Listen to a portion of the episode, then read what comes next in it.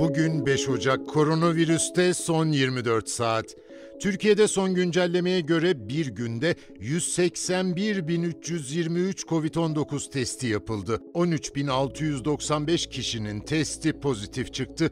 197 kişi yaşamını yitirdi. Ağır hasta sayısı 3.522. Sağlık Bakanı Fahrettin Koca, Twitter hesabından günlük verilere ilişkin yaptığı paylaşımda Bugün tespit edilen 1508 yeni hastamız var. Ağır hasta sayımız düşmeye devam ediyor dedi. Sağlık Bakanlığı tarafından yeni tip koronavirüs aşısı uygulama süreciyle birlikte ilk kez özel hastaneler ve üniversite hastaneleri de merkezi hastane randevu sistemine dahil edildi. Sağlık Hizmetleri Genel Müdürlüğü'nce MHRS kullanıcı bilgileri başlıklı yazı ülke genelinde il sağlık müdürlerine gönderildi.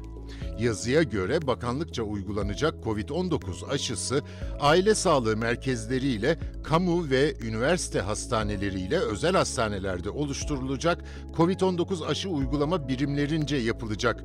Aşı olacak vatandaşlarsa bu birimlere MHRS üzerinden alacakları randevuyla başvuracak. Hali hazırda MHRS üzerinden aile sağlığı merkezlerine ve bakanlığa bağlı kamu hastanelerine randevu veriliyor.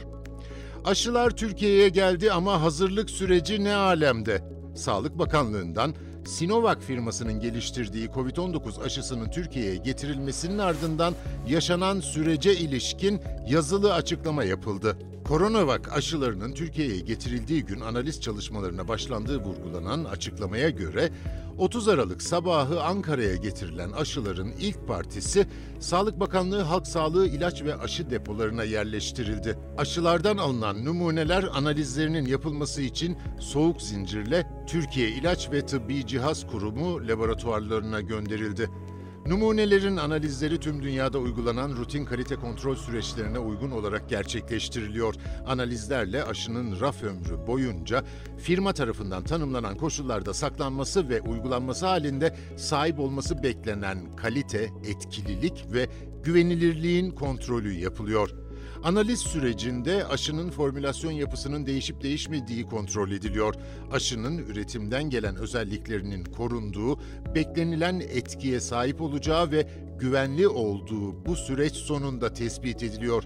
En az 14 gün sürecek testlerin ardından uygun bulunması halinde aşıya kurum tarafından acil kullanım onayı verilerek kullanıma sunulacak.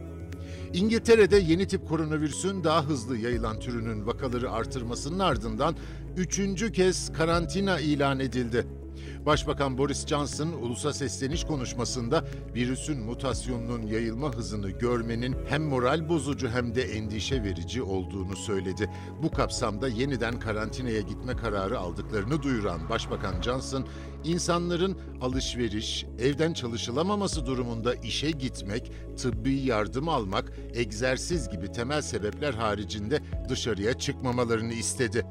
Başbakan ilk ve orta dereceli okulların bugünden itibaren uzaktan eğitime geçeceğini ve ulusal çaptaki sınavlarında erteleneceğini bildirdi.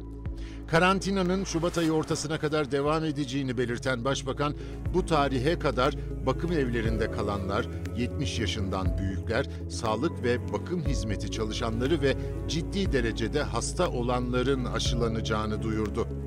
Mevcut önlemler kapsamında ülkenin yaklaşık %75'inde restoran, bar ve temel ürünlerin satılmadığı tüm ticarethaneler kapalı. 75 binden fazla kişinin Covid-19 nedeniyle hayatını kaybettiği ülke daha önce Mart ve Kasım aylarında karantinaya gitmişti. Dünyada bugüne dek Covid-19 teşhisi alanların sayısı 86 milyon 195 bin. Toplam ölüm 1 milyon 863 bin. Bugünlük bu kadar. Hoşçakalın.